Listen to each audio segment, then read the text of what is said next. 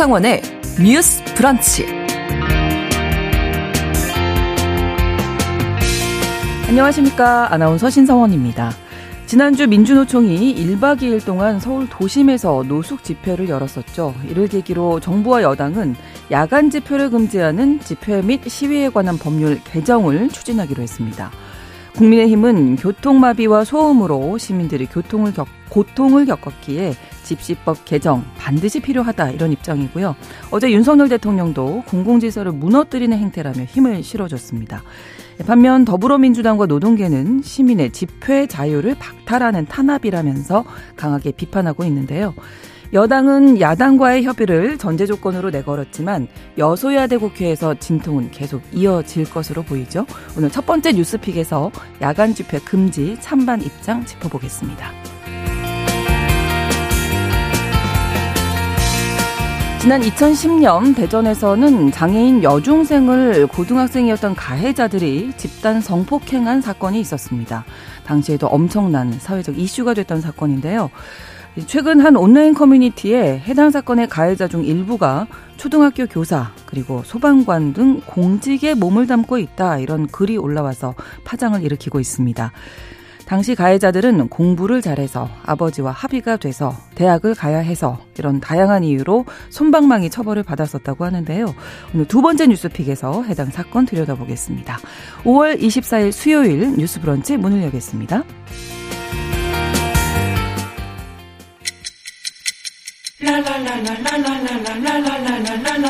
듣고 공감하고 진단합니다. 우리 사회를 바라보는 새로운 시선. 신성원의 뉴스 브런치 뉴스 pick.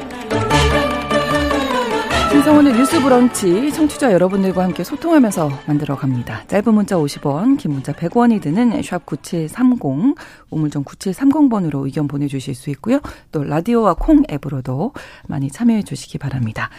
수요일에 뉴스 pick 시작합니다. 오늘 시사인 임지영 기자, 강전애 변호사 두 분과 함께하죠. 어서 오세요. 네, 안녕하세요. 네, 안녕하세요. 네, 자 첫 번째 뉴스픽 이 국민의힘이 야간 집회를 금지하는 집시법 개정을 추진하겠다 이렇게 밝혔는데 당정이 추진하는 거잖아요. 어떤 내용인지 임지영 기자께서 설명해 주시죠. 네, 정부 여당이 심야 시간에 집회를 할 수 없도록 법률을 개정하기로 했습니다. 네. 지난 네. 16일부터 17일이었는데요.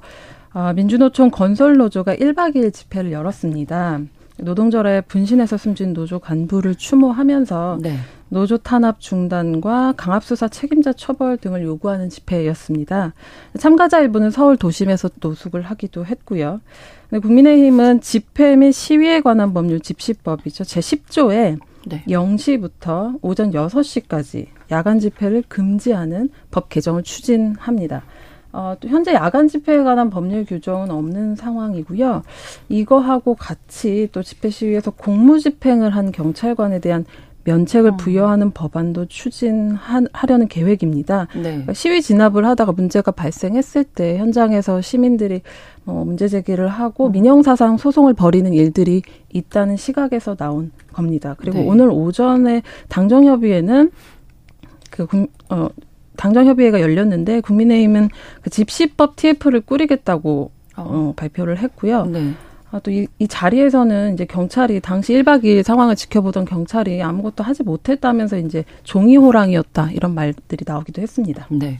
자, 말씀해 주신 대로 집시법 제10조에 이제 규정이 돼 있는데 이 부분에 대해서 과거에 헌법재판소 판단이 있었었죠. 예, 지금 어 국민의힘에서 는 이제 좀 이따 다시 말씀드리겠지만 자정 이후에 집회를 금지하는 음. 법안을 뭐 개정안을 제출하겠다 저희 네. 이야기를 하고 있는데 그 내용은 좀 역사적인 맥락이 있습니다. 아, 그렇군요. 2000 많은 분들 기억하실 거예요. 2008년 5월 6월 정도에 미국산 쇠고기 수입 반대 촛불 집회가 굉장히 크게 그렇죠. 있었죠. 네. 예.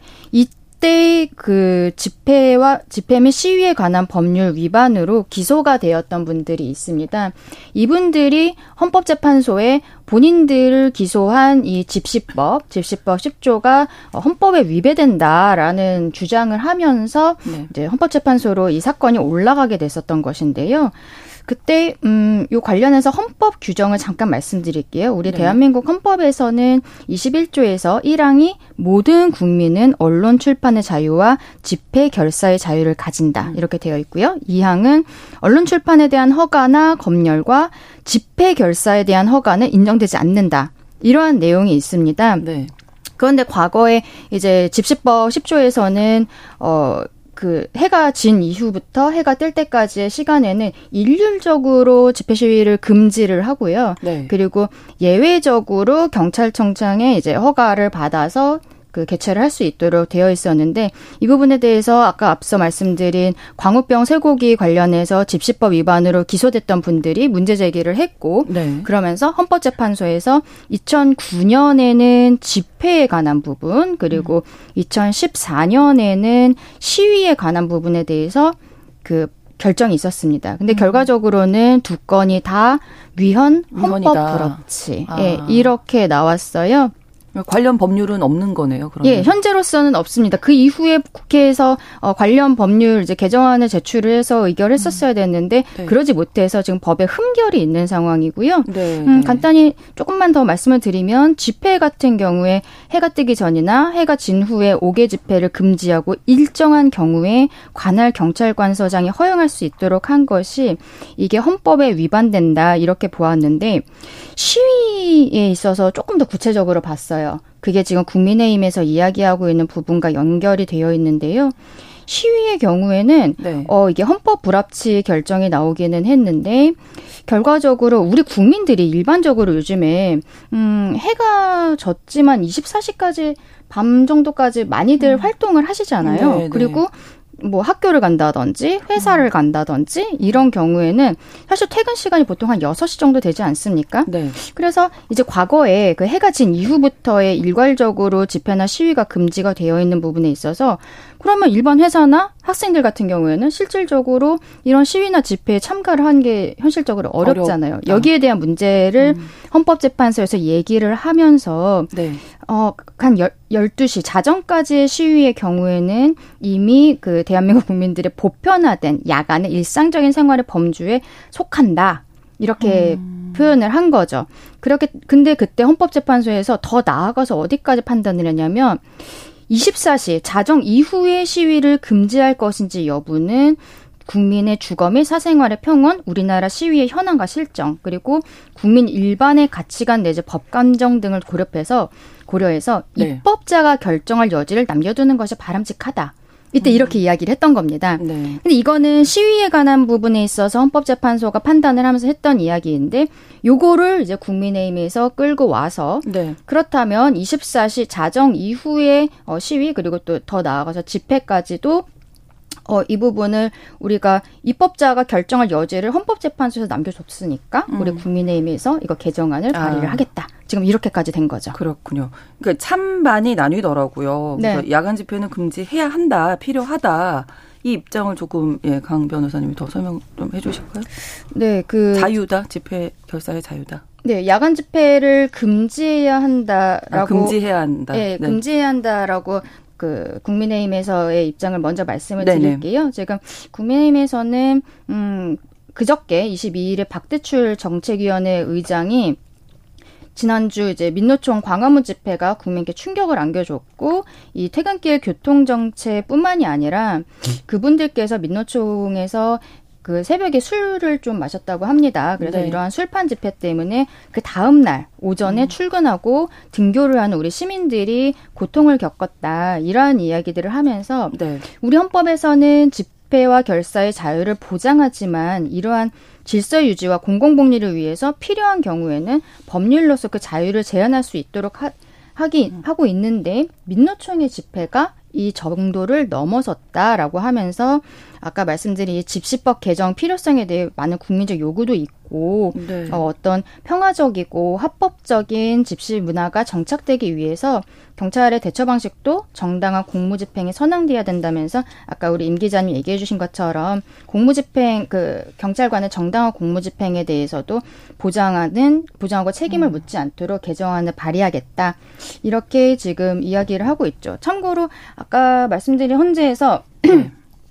현재 결정문에 나와 있는 내용인데 프랑스의 경우에는 네. 밤 11시 이후에 집회를 금지를 하고 있고 러시아의 경우에는 11시부터 아침 7시까지 집회를 금지하고 있다, 그 법으로 네. 금지하고 있다는 내용도 현재 결정문에 있기는 했었습니다. 네. 자, 그러면 야간 집회 금지 반대하는 측 입장 임지영 기자께서 정리해 어, 네. 주실까요? 네. 일단 그래도 윤석열 대통령이 여기에 힘을 실어주는 발언을 했다는 걸좀 짚어 아, 네, 네. 봐야 될 것 같아요. 그러니까 네. 이게 그냥 나온 어느 날 갑자기 나오는 음. 게 아니라 어쨌든 윤석열 대통령이 말을 한 다음에 어, 논의가 좀 커지고 있는 부분이 있어서 그 국무회의에서 윤석열 대통령이 이렇게 말했습니다. 과거 정부가 불법 집회, 시위에 대해서도 경찰권은 발동을 사실상 포기한 결과 확성기 소음, 도로 점거 등 국민들께서 불편을 감내하기 어려운 수준에 이르고 있다. 우리 헌법은 집회 시위의 자유를 보장하고 있고 대통령으로서 이를 존중해 왔지만 어, 이를 보장하는 것이 타인의 자유를 침해하거나 공공질서를 무너뜨리는 행위까지 보호한다는 의미는 아니다. 이렇게 말을 했습니다. 네. 어, 이 부분에 대해서 더불어민주당이나 그 해당 민주노총은 반발하고 있는데요. 어, 기본적으로 표현의 자유와 집회의 자유가 국민의 헌법적 권리라는 부분 때문입니다. 네. 말씀하신 것처럼 헌법에서도 집회, 집회 결사의 자유를 언급하고 있고요. 네. 그래서 민주당 음, 권칠승 수석, 대, 수석 대변인 논평을 보면은 정부 여당의 야간 집회 금지는 표현의 자유와 집회의 자유를 침해하기 위한 목적으로 볼 수밖에 없다. 또 2009년 헌재에서는 일출 전과 일몰 후에 5개 집회와 시위를 일괄 금지하는 집시법 제10조에 대해 헌법 불합치 결정을 내렸다. 아까 설명해 주신 건데요. 어, 헌재가 이미 명백히 헌법에 합치하지 않는다고 판결한 조항을 되살리려는 거냐 이렇게 반문했습니다. 네. 어, 이에 대해서 또 민주노총도 입장이 있습니다. 오로지 전 정부 탓이고 민주노총의 탓이라고 한다면서 그냥 윤석열 정부는 민주노총이 싫고 전 정부가 싫고 음. 야당이 싫고 나를 비판하는 모든 세력이 싫다고 선언하는 것이 어떠냐라는 건데요. 여기서도 기본적으로 집회 시위 자유를 강조했습니다. 그리고 반대하는 측에서는 어쨌든 집시법에는 어떤 문제가 발생했을 때 그것에 대해서 뭔가 할 수 있는 수단이 제한하는 방안이 이미 법에 규정돼 있다는 건데요. 가령 뭐 폭행, 협박, 손괴, 방화 같은 위협이 있을 경우에 그런 위협이 명백한 집회 시위 그런 경우에 또 금지가 되고요. 네. 48시간 전에 신고를 하게 한 것도 사실 이게 허가제가 아니라 신고제인데 48시간 네. 전에 신고를 하게 한 것도 일단 안전에 대한 대비나 이런 것들을 하게끔 만들어 놓은 네. 장치이기도 하고요. 또 심각한 소음이 발생할 시 확성기 음. 사용을 제한하는 등의 어떤 장치들이 이미 마련되어 있다. 이렇게 얘기하고 있습니다. 네. 청취자 여러분들도 뭐 찬반 나뉘어서 음. 의견 주고 계신데요. 2038번으로 밤에 시끄럽거나 쓰레기 음. 문제가 큰 건 좀 문제였다. 이렇게 지적을 해주셨고 반면에 3928번으로는 술판 집회가 시민들에게 고통이라면 그런 밤샘 시위를 한 단체의 경고 조치를 취하면 될 텐데 아예 심야 집회를 못하게 이렇게 법으로 막는 건 너무 자유를 제한하는 것 같다. 이런 의견 주셨고요. 청취자 음. 이모굴님. 표현의 자유는 허용하되 타인의 기본권에 피해되는 집회는 대처를 해야 하겠죠. 이런 의견 주셨습니다. 그러니까 특정 시간대 를 일괄적으로 집회와 시위를 금지한다. 이게 뭐 나중에 또 위헌 시비가 있지 않을까요? 법적으로 보실 때는 어떻습니까? 그렇죠. 지금 어 아까 앞서 말씀드린 헌법재판소 결정 이후에 네. 지금 14년이나 음, 지나는 음, 동안 국회에서 후속 입법을 전혀 하지를 않은 음. 상황이거든요. 그런데 어 시위 같은 경우에는 왜 자정 이후에는 좀 어렵다는 것이 헌법재판소 결정문 내에서 어떻게 보면 헌재가 입법을 하는 것처럼 이야기를 해놔서 현실적으로 음. 시위는 자정 이후에 금지가 지금 가능하지만 네. 그 5개 집회 같은 경우에는 지금도 심야 시간대 금지가 불가능한 이제 입법 불비의 상황이 지속되고 있어서 그래서 이번에 민노총이 1박 2일 이제 집회가 가능했었던 것인데 네. 조금 아까 우리 청취자님 그 말씀 주신 분 중에 이 너무 자유를 제한하는 것 같다 음. 이런 말씀을 해주셨는데 네. 이 자유라는 것이 지금 헌법적인 문제라서 이게 그렇죠. 더큰 일인 겁니다. 그냥 네.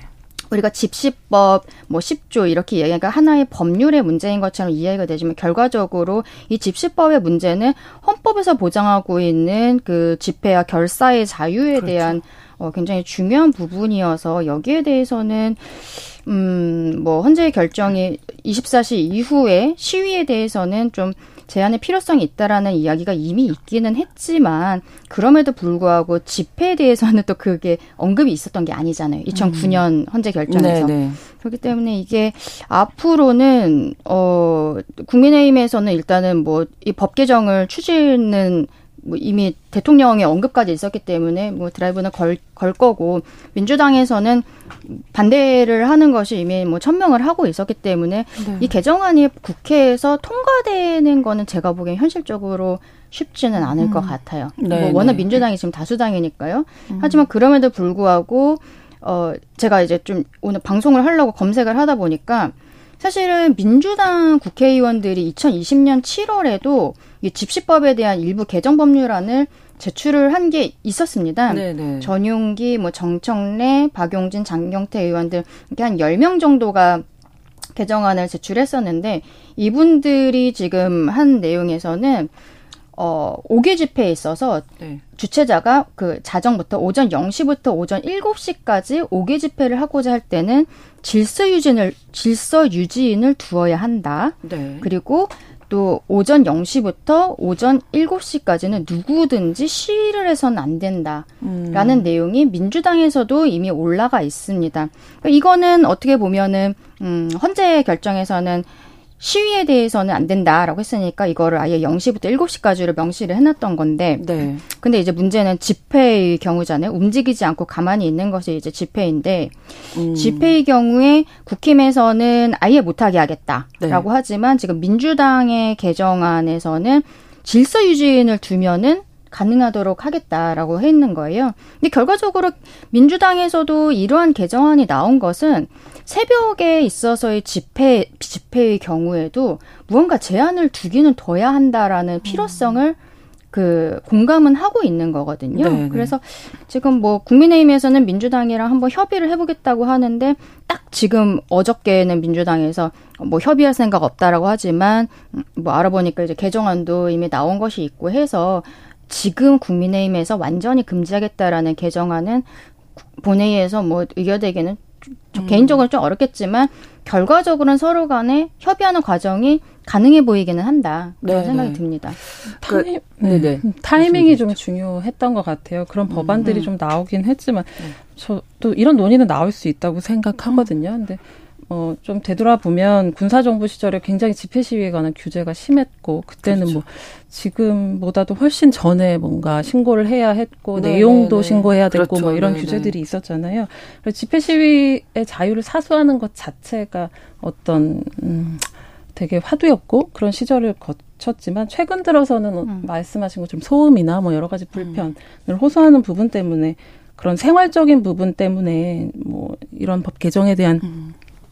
움직임이나 이게 나올 수 있다고 생각하는데 네. 근데 이번 계기라는 것이 사실은 어 대통령이 예전부터 보여줬던 그 반노동조합에 음. 대한 그 정서에서 나온 것 이라고 보이거든요. 네, 네. 왜냐하면 그 타이밍만 봐도 건설노조가 집회 시위를 한 다음이기도 하고, 근데 사실 분신해서 돌아가신 동료를 추모하는 자리이기도 했고, 네.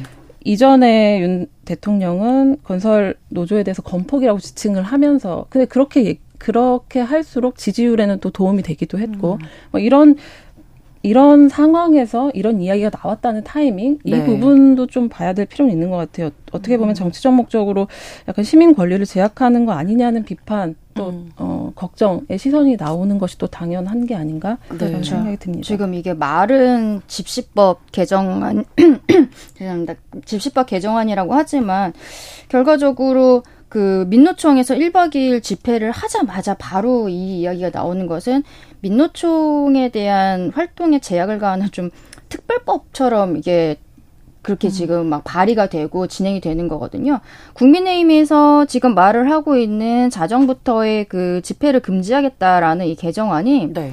사실은 이미 올라와 있었습니다. 윤재욱 의원이 경찰 출신이신데 이분이 이미 이 관련 내용을 그 이미 개정안을 올려놨었던 거예요. 그런데 네. 국민의힘 내부에서도 거기에서 그동안에는 이제 뭐 강하게 진행이 안 됐었고 그리고 아까 말씀드린 것처럼 민주당에서도 음. 관련해서 이제 뭐 전용기 의원 등이 해서 안이 올라가 이게 안이 올라와 있었는데 네. 그동안 서로 간에 이 좀 음. 협의가 가능할 수도 있었던 이 음. 부분에 있어서 아무 말도 없다가 민노총 1박 2일 집회를 하고 나서 국힘에서 이렇게 나오고 대통령이 그 이렇게 힘을 실어주는 발언을 하니까 민주당에서는 어 이제 일단 반발부터 이제 시작이 되는 상황이 된 거죠. 그러니까 네. 시기적으로 시기적으로도 좀 문제는 있다. 네, 그 타이밍 말씀하셨던 것 같아요. 7946님도 시위자의 주장을 관철시키려면 시위대도 법규 안에서 타인의 일상도 음. 배려해야 그 주장이 힘을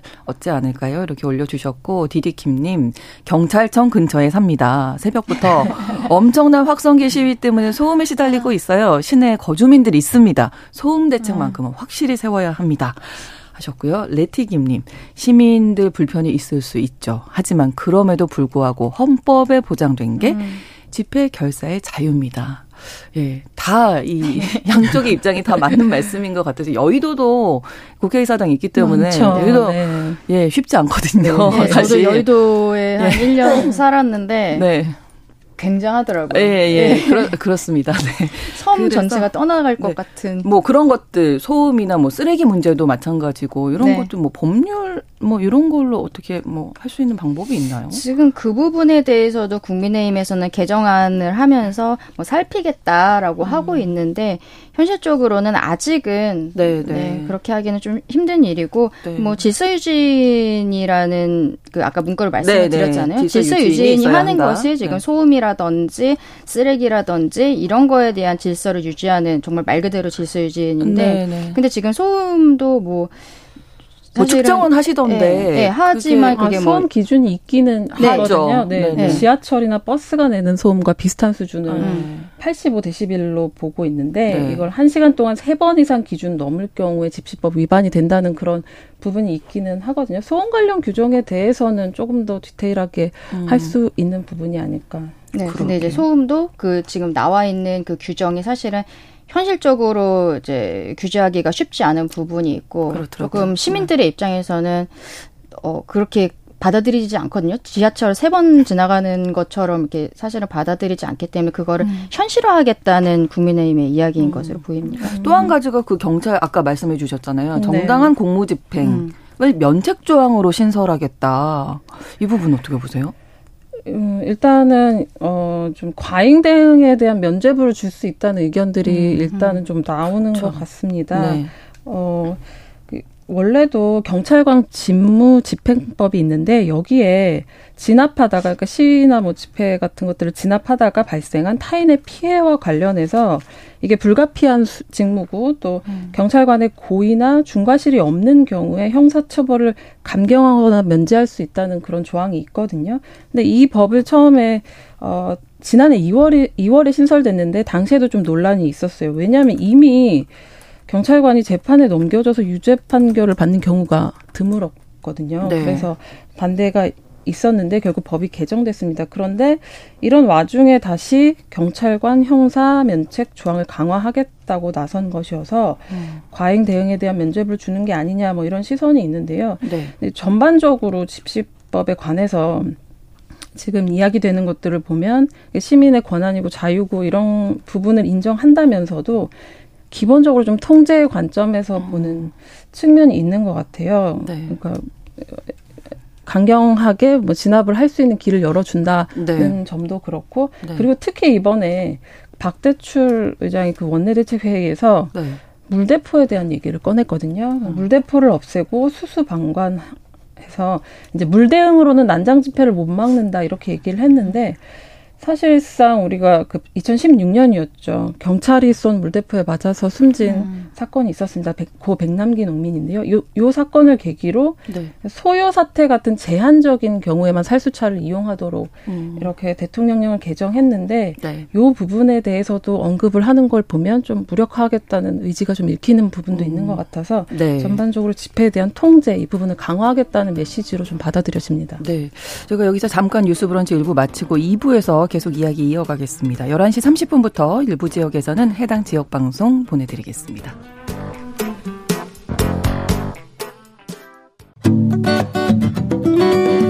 여러분은 지금 KBS 1라디오 신성원의 뉴스 브런치를 함께하고 계십니다. 앞서서 어, 집시법 개정 국민의힘에서 지금 추진을 하고 있는데 어쨌든 지금 국회가 여소야대 국면이라서 뭐 민주당과의 협의가 있어야 할 것 같아서 진통이 계속될 것 같습니다만 어떻게 될지 좀 지켜보도록 하고요. 두 번째 뉴스픽이 좀 화제가 되고 있어서 파장이 있어서 좀 다뤄보도록 하겠습니다. 최근 한 온라인 사이트에서 미성년자 장애인 강간범이 초등학교 교사가 됐다 이런 글이 올라와서 뭐 파장이 있는데요. 일단 임 기자님 그 이 글의 요지를 좀 알려주시죠. 2010년에 대전에서 있었던 일입니다. 대전 지역 고교 고등학생 16명이 네. 지적 장애를 가진 여중생을 한 달 동안 어, 몇 차례에 걸쳐서 성폭행한 사건이 발생했습니다. 어, 이들은 인터넷 채팅을 통해서 알게 된 사이라고 알려졌고요. 네.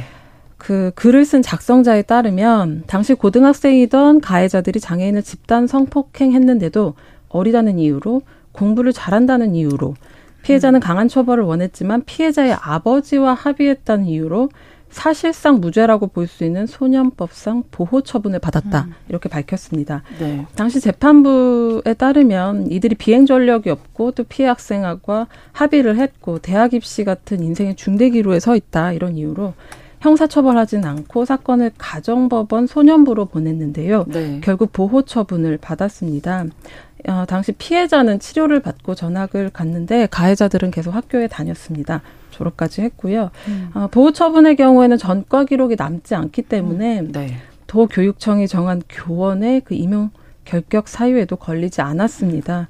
당시에도 그 사건에 대한 비판의 목소리가 높았는데요. 전국 장애인 부모 연대 등의 어떤 단체 등에서도 손, 손방망이 처벌이다. 면죄부를 줬다. 이런 목소리가 많이 나왔습니다. 네. 이 당시 처분 어떻게 보세요? 강전일 변호사님. 소년법을 적용했다. 네. 좀, 네. 좀 아까 우리 임 기자님 네. 말씀해 주신 내용 중에 중요한 내용이 사실상 무죄와 비슷한 보호 처분을 했다라고 말씀하셨는데 그게 어떤 뜻인지 조금 우리 청취자분들께 말씀을 드려야 될 것 같아요. 네네. 네. 음, 이제 14세 이상이 되는 경우에는 뭐 말하자면은 우리가 소년 사건, 소년 네. 사건 재판부에서 따로 진행을 하거든요. 그렇게 네. 될 수도 있고 아니면 우리 어른들이랑 마찬가지로 음. 일반 형사 사건 재판부에서도 판결을 받을 수 있습니다. 네. 음, 이게 그 일, 기본적으로는 어린 아이들에게 미성년자 소년들의 경우에는 그 소년부에서 이제 검찰에서도 소년부에서 하고 조사를 하지만 네. 금고 이상의 형이 되는 그러한 범죄를 어 아이들이 저지른 것으로 봤을 때는 그때는 그 동기 그리고 죄질 음. 이런 걸 봐서 보호 처분이 아니라 형사 처분을 할 필요가 있다라는 그 판단이 들면은 이 아이들을 지방법원 대 그 지방법원에 대응한 검찰청 그러니까 일반 사건으로 보낼 수 있다라는 음. 규정이 있어요. 그런데 네. 지금 어 이 해당 가해자들의 경우에는 네. 공부도 잘했고 애들이 뭐 반성도 하고 있고 네. 이러니까 네. 뭐 아마 경찰이나 검찰에서 이거를 그냥 소년 사건으로 음. 처리를 했던 것으로 보입니다. 소년 사건으로 처리를 하게 되면은 아이들이 그 조치를 받는 거에서 많은 분들 아시는 그 소년원 있잖아요. 네네. 소년원에 가는 게 최고형인 거예요. 음. 보호 처분이니까. 네. 근데 만약에 얘네들이 일반 그 형사법정에서 어른들과 똑같이 재판을 받았다면은 뭐 금고 이상의 형, 음. 뭐 벌금 뭐 이런 것들이 해서 전과가 남게, 남게 되는 거죠. 되는 거죠. 예. 네. 그런데 이 보호 처분은 전과가 아닙니다. 그게 음. 문제인 거예요. 음. 그래서 어른이 됐을 때, 음, 저도 예전에 그 제주도 교육청에서 상금 변호사로 근무를 한 적이 있었는데 입사를 할때 네. 성폭력 그 범죄에 대한 기록을 제출을 하도록 되어 있어요. 어, 네, 네. 네. 그런데 그거는 보호 처분이 아닌 전과만 나오는 겁니다. 음. 아. 그렇기 때문에 아까 임 기자님 말씀하신 무죄와 다름없다라고 하는 게 얘네들 보호 처분 나온 거는 어른이 돼서 전과 조회를 했을 때 아무 곳에도 나오지 않거든요. 음. 그래서 그렇게 되는 건데 그거는 좀 의미가 왜 그렇게 됐냐면 소년법의 경우에 음. 이 소년법을 만든 목적은 이러한 소년이 19세가 안 된 그 미성년자인 소년이 건전하게 성장하는 성장하도록 돕는 것을 목적으로 하는 하는 것입니다. 그렇기 때문에 어, 아이들에 대한 처벌보다도 이제 갱생을 시켜서 어른으로 만들어내는 네, 네 요런 네. 것인데 문제는 그 소년법 7조 6항에서 소년의 보호 처분은 그 소년의 장래 신상에 어떠한 영향도 미치지 아니한다라는 음. 명문의 규정이 있어요. 그래서 전과라든지 이런 데 나오지 않게 되는 거죠. 네. 지금 가해자 중 한 명이 이제 초등학교 교사다. 네. 뭐 소방관이 됐다. 네. 이런 글이 올라온 거잖아요. 예, 이게 그러니까 제가 조금 아까 말씀드린 네. 것처럼 전과조에 나오지 않기 때문입니다. 네. 그렇다면은 소년 사건 보호 처분이 있었다는 것은 사실 교육청에서 입사하는 과정에서 전혀 알, 알 수가 없기 때문에 지금 이게 이제 맘카페 등에서 문제가 돼서 언론에도 크게 사건이 나오고 있는데 네. 왜냐면 2010년 그 단체로 성폭행 사건 자체도 그때도 신문에 크게 그렇죠. 나왔었기 그렇죠. 때문이거든요. 네. 네. 그럼에도 불구하고 사실은 경기도교육청에서 이거 뭐 사안을 확인을 해서 뭐 처리를 하겠다고 하지만 네. 이 교사가 어 어떤 그 전과에 있어서는 본인이 굳이 서류를 위조할 필요도 없는 상황이었던 거예요. 음. 처음부터 나오질 않기 네, 때문에 네, 네. 그런 거는 좀 아쉬운 부분이 있습니다. 네, 그러니까 경기도 교육청은 조사에 들어간 거죠 지금? 네, 조사 들어가고 있고 확인 작업을 하고 있다고 했는데 음, 네. 일단 해당 인물로 지목된 교사를 업무에서 배제했다고 하고 있습니다. 그런데 음. 어쨌든 이 그때 당시 사건의 가해자가 지금 교사다 이렇게 확인된 바는 아직까지는 없고요. 아 그렇군요. 네네. 네. 교사는 해당 사실에 대해서 부인하고 있는 것으로 알려져 있습니다. 말씀하신 네. 것처럼 처벌이 끝난 사안이고 어떤 조치가 가능할지는 좀 검토가 필요해 보입니다. 네. 현행 법상으로는 만약에 뭐 밝혀졌다 하더라도 그렇죠. 조사 결과 네. 뭐 어떤 조치를 할 수가 없죠. 취할 수는 없는 거죠. 네, 왜냐하면 경기도교육청에서 이 선생님이 만약에 진짜로 그 가해자라고 밝혀진다 해도 네. 그 입사 과정에서 문제가 있었던 뭐 서류를 위조했다거나 네. 누락했다거나 뭐 보호 처분은 어차피 음. 서류에 나오지 않는 부분이기 거니까. 때문에 이 사람이 어떤 뭐 공무집행 방해를 했다든지, 그러니까 위조된 서류를 제출하면 공무집행 음, 방해죄가 음, 될수 있거든요. 네네. 위조된 서류는 아니었던 거죠. 그리고 이미 뭐 일반 형사 처분이 아니라 그 보호 처분을 받았다라고 해도 이미 징계를 받은 거거든요. 나라로부터 음, 음. 사법부로부터 그렇기 때문에 지금 이 선생님에 대해서 뭐 경기도 교육청에서 뭐 직위해제를 직위해제를 시켜 갖고는 네, 네, 네. 뭐 징계위원회에 올려서 뭐 해직이나 뭐 이런 해임이라든지 이런 의결을 하게 된다면 그거는 이중 처벌이고 그 그렇군요. 징계위원회에 음. 올릴 수 있는 사유가 되기도 전좀 어려울 것 같습니다. 제가 음. 교육청에서 징계도 담당을 했었기 때문에 음. 이거는 사실은 교육청의 잘못, 교육청에서 걸러낼 수 있는 사안 자체가 아니어서 이건 네. 교육청의 음. 잘못이라고 음. 보기는 어려워요. 어쨌든 근데 음. 민원들이 들어오고 있기 때문에 경기도 교육청에는 그 사실관계를 확인을 하고 뭐 일단 뭐 조치하겠다라고 하지만 구체적으로 어떤 조치를 할 것인가는 조금 의문이 있는 거죠. 네, 어쨌든 뭐 그 온라인 사이트에서 지금 파장이 일고 있는 건 성폭력이었고 미성년자 네. 장애인을 대상으로 한 성폭력이었기 때문에 게다가 초등학교 교사라고 하면 음. 제 딸이 그 학교 간다. 그러면 예, 그렇죠. 싫을 것 같아요. 네, 학부모들 예. 불안감은 어떻게 보면 당연한 네, 건데요. 네. 아무리 어릴 때라고 해도 죄질이 좀 불량하기도 하고 그렇죠. 성범죄 같은 경우는 재발 가능성이 굉장히 높은 음. 범죄이기도 하고 그렇잖아요. 네. 근데 이제 누군가를 이제 특정해 내려는 움직임 때문에 그 과정에서 좀 애꿎은 피해가 발생하기도 해서 음. 젊은 남자 선생님이라는 게 네. 그렇게 요즘은 막 흔하, 그 흔하지는 않은 편이라서. 네, 네. 네, 네. 저는 약간 사건 당시로도 당시에 좀 아쉬운 점이 있는데 그렇죠. 그, 이 기록에 남길 수 있었던 부분이라고 한다면 당시에 어, 그 장애인 부모연대나 이런 데서도 지적을 했던 부분인데 이제 피해자가 인지 능력이 떨어지는 지적 장애인이었잖아요. 근데 이 부분을 악용해서 사실 악질적인 범행을 한 건데 지적 장애 성폭력 사건이 어, 피해자가 거부하지 않았다는 이유로 한거불능 상태의 성폭력이 아니라고 판결하는 음. 경우가 많다는 점이 좀 문제로 지적되기도 했었거든요. 네. 그러니까 호의적인 표현하고 성적인 스킨십을 구분하지 못하는 어떤 특성을 반영하지 음. 못한다는 점에서 좀 아쉬움이 있었는데 그때 당시의 재판 뭐 지난 일이긴 하지만 음, 그런 아쉬움이 좀 듭니다. 그때 사건에 굉장히 또 우리 국민들께서 많이들 기억을 하시는데 충격적이었던 게 뭐냐면 얘네들이 고등학교를 다니면서 가해자들이 공부를 잘하던 애들인 거예요. 그러면서 이게 그 소년 사건으로 가기는 했지만 어쨌든 법원에 출석을 해서 재판을 받아야 되거든요. 네. 근데 얘네가 당시 아마 고3이었던 것 같습니다. 음. 재판부에서 얘네들을 배려를 해줘요. 얘네가 수능 보고 나서 재판받게. 아. 네, 그렇게도 해주고 또 얘네가 이제 뭐 봉사활동 같은 거 처분을 네. 받게 되는데 음. 그걸 가지고서는 담임 선생님이 네. 봉사왕이라고 음. 예, 아. 이 가해자가 징계 처분으로서 한 봉사를 가지고서는 봉사왕이라고 하면서 학교 내에서 표창장을 줍니다. 네, 그래서 자소서에 그걸 쓰기도 예. 했잖아요. 그래서, 그래서 그것 것들이 또 나중에 밝혀지면서 음. 결과적으로 이 담임 선생님이랑 학년 부장 선생님 뭐 이런 교감 음. 선생님 이런 분들이 교육청으로부터 징계를 받았어요. 네, 근데 네. 그때 또 교장 선생님은 그 사이에 퇴임을 하셔가지고 교장 선생님은 징계를 안 받고 음. 그래서 그 관련돼 있던 선생님들은 뭐 당연히 어른이니까 업무방해죄 이런 걸로 그 뭐 저기 네. 징계를 받으셔갖고는 전과가 남았는데 처음에 잘못됐던 이 아이들은 그냥 보호 처분으로 끝났었던. 그러니까 이게 네.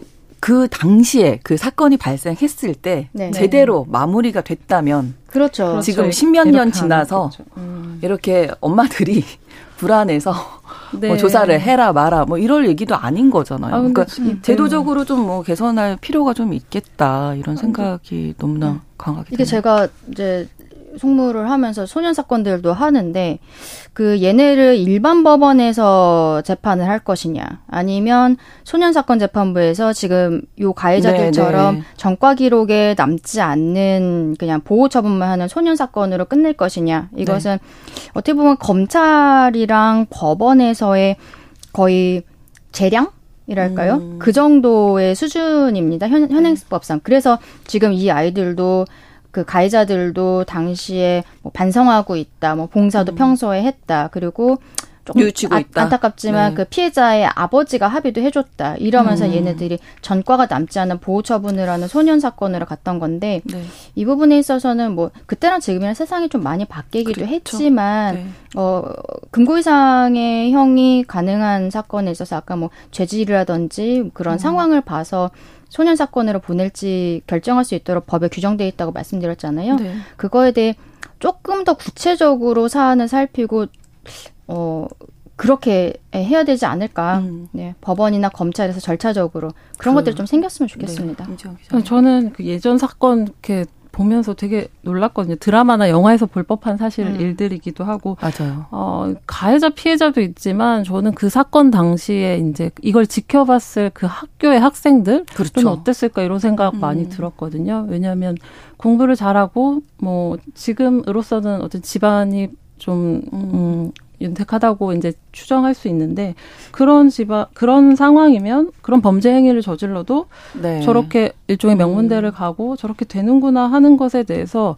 네. 사회에 대해서 너무 아프게 배우지 않았을까? 뭐 이런 그렇죠. 생각이 물론 피해자가 가장 음. 아프겠지만 그런 네. 생각이 들어서 네. 안타까웠습니다. 이 커뮤니티에 지금 네. 글을 올리신 분이 보면은 피해자의 지인이 아니라 가해자의 지인입니다. 아, 그렇군요. 네. 네 그때 네. 이 음. 가해자들이 학교 내에서 징계를 제대로 받지 않고 소년 사건으로 처리되면서 얘네들이 뭐 소방관 교사로 근무하고 있다는 거를 음. 피해자 그 중학생의 친구가 아니라 그 고등학생이었던 가해자의 지인이 지금 커뮤니티에 올린 거예요. 네. 네. 그러니까 우리가 뭐 수많은 사건 많이 듣고 보고 하지만 네. 그때 그때 잘 제대로 네. 처리를 하는 게 얼마나 중요한지를 다시 한번 좀 깨닫게 되는 것 같습니다. 네. 수요일에 뉴스픽 시사인 임지영 기자, 강전혜 변호사 두 분과 함께했습니다. 고맙습니다. 네, 감사합니다. 감사합니다.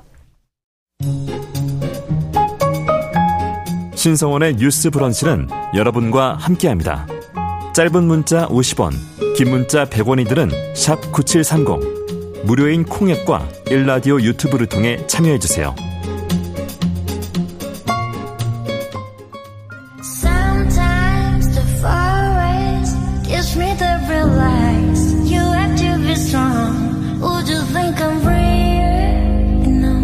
대중문화를 바라보는 색다른 시선.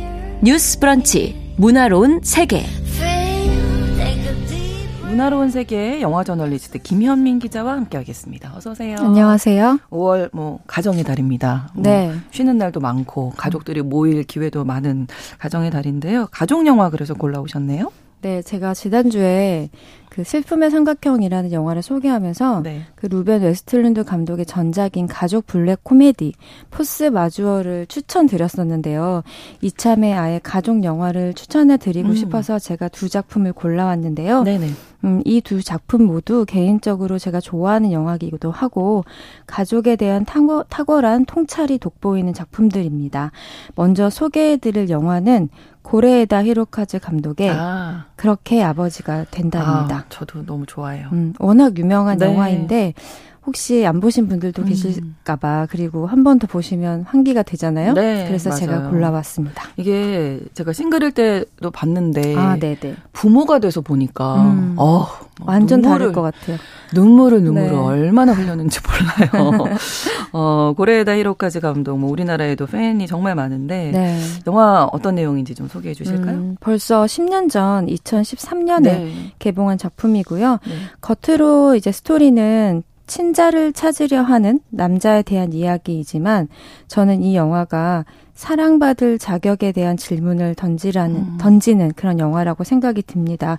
그 아버지라는 자리에 부침을 느끼는 한 남자가 자식의 의미를 새롭게 발견하는 영화이기도 하고요. 네. 음, 이 영화에서는 6년간 길은 자신의 아들이 음. 친자가 아니란 사실을 알게 되면서 시작되는데요. 네. 그러니까 병원에서 아이가 뒤바뀐 거죠. 그렇다면 이제라도 진짜 내 아이를 되찾아올 것인가 음. 아니면 기르던 아이를 내 아이로 받아들일 것인가 하는 네. 문제가 발생합니다. 이 상황을 함께 겪는 관객도 결코 간단치 않은 질문이라는 그렇죠. 거를 느끼게 되죠. 네. 어, 관객은 료타가 어떤 선택을 하고 어떤 행동을 할지에 집중하면서 영화를 따라가게 되는데요. 저는 영화 초반에 이 료타라는 남자의 성격을 단박에 알게 하는 키워드 같은 대사를 발견을 했는데요. 네. 자신의 아들이 사실 그 친자가 아니었다는 것을 알게 되자 료타라는 음. 이 주인공이 이런 말을 합니다. 역시 그랬군. 아. 역시 그랬던 거였군. 마치 네. 의문이 해소돼서 음. 후련하기라도 하다는 듯한 이 미묘한 뉘앙스 때문에 네. 관객의 마음에는 파문이 일어나죠. 그러니까 뭔가 좀 계속 내 마음에 안 들잖아요. 네. 예. 네. 그런데 그게 맞았군인가? 음. 이 사람 뭐지? 그렇죠. 약간 이런 네. 그래도 아버지였는데 우리가 네. 기른 정도 있는데 음. 예, 나온 정 기른 정뭐 이런 얘기 하잖아요. 네. 예. 그래서 저는 뭐였을까라고 생각을 하니까 네. 이 료타라는 남자는 계속 평소에 끊임없이 자기 자식을 평가하고 있었던 거고요. 그러니까요. 또 자기 자신과 비교하면서 살아온 겁니다. 음. 내 아이는 어째서 나만큼 우수하지 않을까? 왜 음. 나처럼 질투도 없고 승부욕도 없는 것일까? 뭔가 늘 의심쩍었던 거죠. 그러니까 음. 부, 족하다고 느낀 거죠 한마디로. 그렇죠, 그렇죠. 음, 거기에 네. 대한 이게 답이라고 생각을 해버린 거고요. 음. 그런데 저는 이게 보통 대개 부모가 잘 빠지는 오류라고 생각을 하는데요.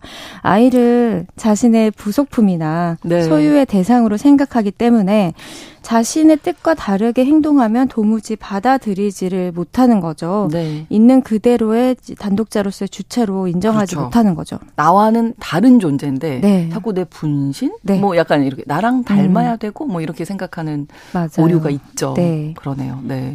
자, 그러 이렇게 얘기 들으시면 료타라는 인물에 대해서 좀 반감이 생길 것 같기도 한데 영화에서는 어떤 식으로 묘사가 되나요, 료타라는 인물이? 네, 영화를 보시다 보면 자신만만하다 못해서 오만하고 매몰찬 성격의 사람이어서 네. 관객의 미움을 사도 전혀 이상할 게 없어요. 네. 하지만 당연히 감독은 이 인물을 이해하게 만드는 설정을 심어 두었는데요.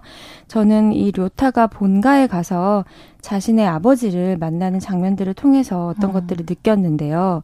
그 료타의 아버지는 아주 냉정한 평가주의자입니다. 네. 일 예로 이웃집에서 피아노를 치고 있는데 그걸 가지고도 실력이 늘지 않는다면서 타박을 하는 그런 스타일이거든요. 네. 이런 장면들을 보다 보면 네. 이 남자가 어떤 환경에서 자랐고 왜 완벽주의자가 되었고 음. 이렇게 이해하게 됩니다.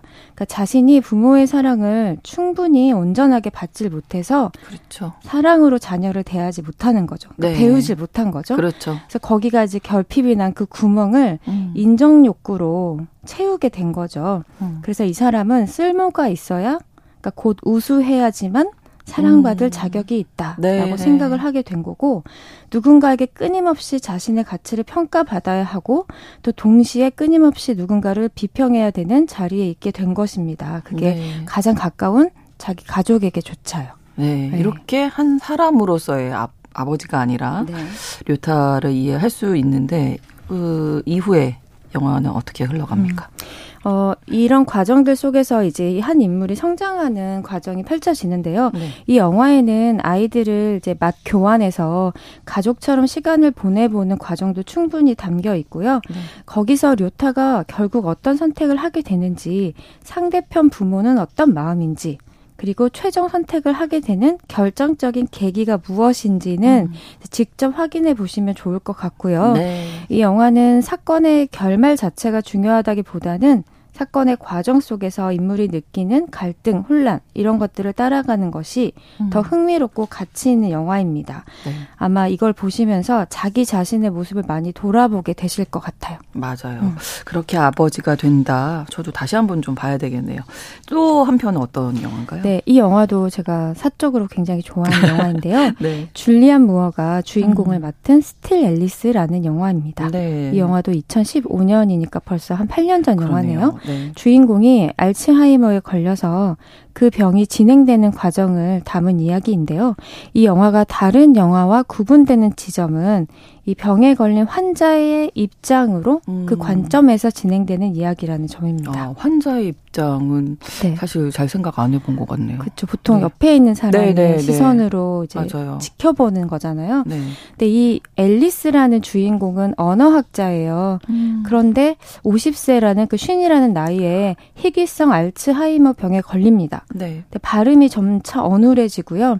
가끔 사랑하는 딸의 얼굴조차 알아보질 못합니다. 음. 이 작품은 소설이 원작인데 원작자가 하버드 신경학 박사 출신이에요. 그런데 자신의 할머니가 아. 알츠하이머 병에 걸렸었거든요. 그래서 거기에서 영감을 받아서 이 소설을 썼습니다. 그만큼 디테일이 강한데요. 음. 네. 앨리스가 이제 시간이 지나자 신발끈을 묶는 것조차 잊어버리는 장면이 있거든요. 음. 그때 겉으로 볼 때는 그러니까 지나가는 사람들이 볼 때는 정말 사소해 보이는 일상적인 풍경이에요. 그렇죠. 그런데 이 인물의 내면에서는 엄청난 경랑이 몰아치는 그런 음. 굉장히 참담한 장면인데요. 그런 순간들의 디테일도 잘 묘사되어 있고요. 네. 이 영화에서는 알츠하이머라는 병을 이렇게 해석하는데요. 기억이 군데군데 지워지고 사랑하는 사람들이 완전한 타인이 되고 종국에는 자기 자신조차 식별하기 힘든 사태. 음. 앨리스는 이런 대사를 해요.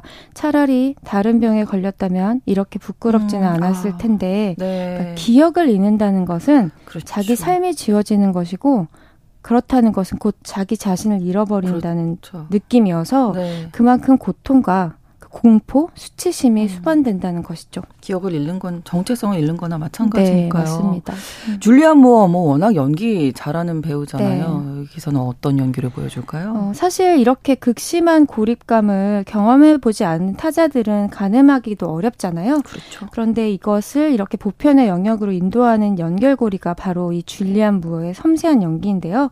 줄리안 무어가 실제 그 환자분들을 만나서 자신이 보고 느끼고 이해한 것만 토대로 연기를 했다고 합니다. 네. 그래서 자기 저는 이런 준비 과정과 이런 태도가 좀 좋다고 생각을 했어요. 자기가 느낀 것까지만 음. 한다. 음. 그래서 이 과정들이 굉장히 치열하게 묘사된다고 할까요? 네. 특히 가족들과의 관계가 현실적으로 그려지는데 가족들도 당황스럽잖아요. 이 상황이 그렇죠. 어떻게 돼야 될지도 모르고. 맞아요. 그런데 특히 막내딸이 크리스틴 스튜어트 배우가 아, 연기를 하는데요. 네. 이두 사람의 유대 관계가 저는 이 영화의 핵심이라고 생각하는데 음. 어, 엄마가 자기를 못 알아보니까 처음에 이 영화가 시작될 때만 해도 이 두 사람의 관계는 엄마와 딸이었거든요. 그런데 뒤로 갈수록 그냥 타인이 음, 낯선 돼요. 사람인 네. 거죠. 그래서 사람 대 사람이 되는데 음. 그때 서로를 바라보는 눈빛이 굉장히 강렬한데 저는 음. 그거를 연민이라고 느꼈거든요. 네. 음, 그래서 우리가 가족 안에서 위치가 다 지워졌을 때도 음. 사람 대 사람으로 어떤 감정을 주고받고 교제할 수 있을까? 어. 네, 그런 것들을 생각하게 하는 영화였어요. 네. 음. 3928번으로 두 편 모두 가족을 생각하게 하는 영화네요. 그런 영화를 오늘 김현민 기자께서 네. 골라오셨습니다. 그렇게 아버지가 된다. 스틸 앨리스 함께 만나봤어요. 김현민 기자와 함께 했습니다. 고맙습니다. 감사합니다. 자이언티의 양화대교 끝곡으로 남겨드리면서 뉴스 브런치 수요일 순서 마치겠습니다. 저는 내일 다시 오겠습니다. 고맙습니다.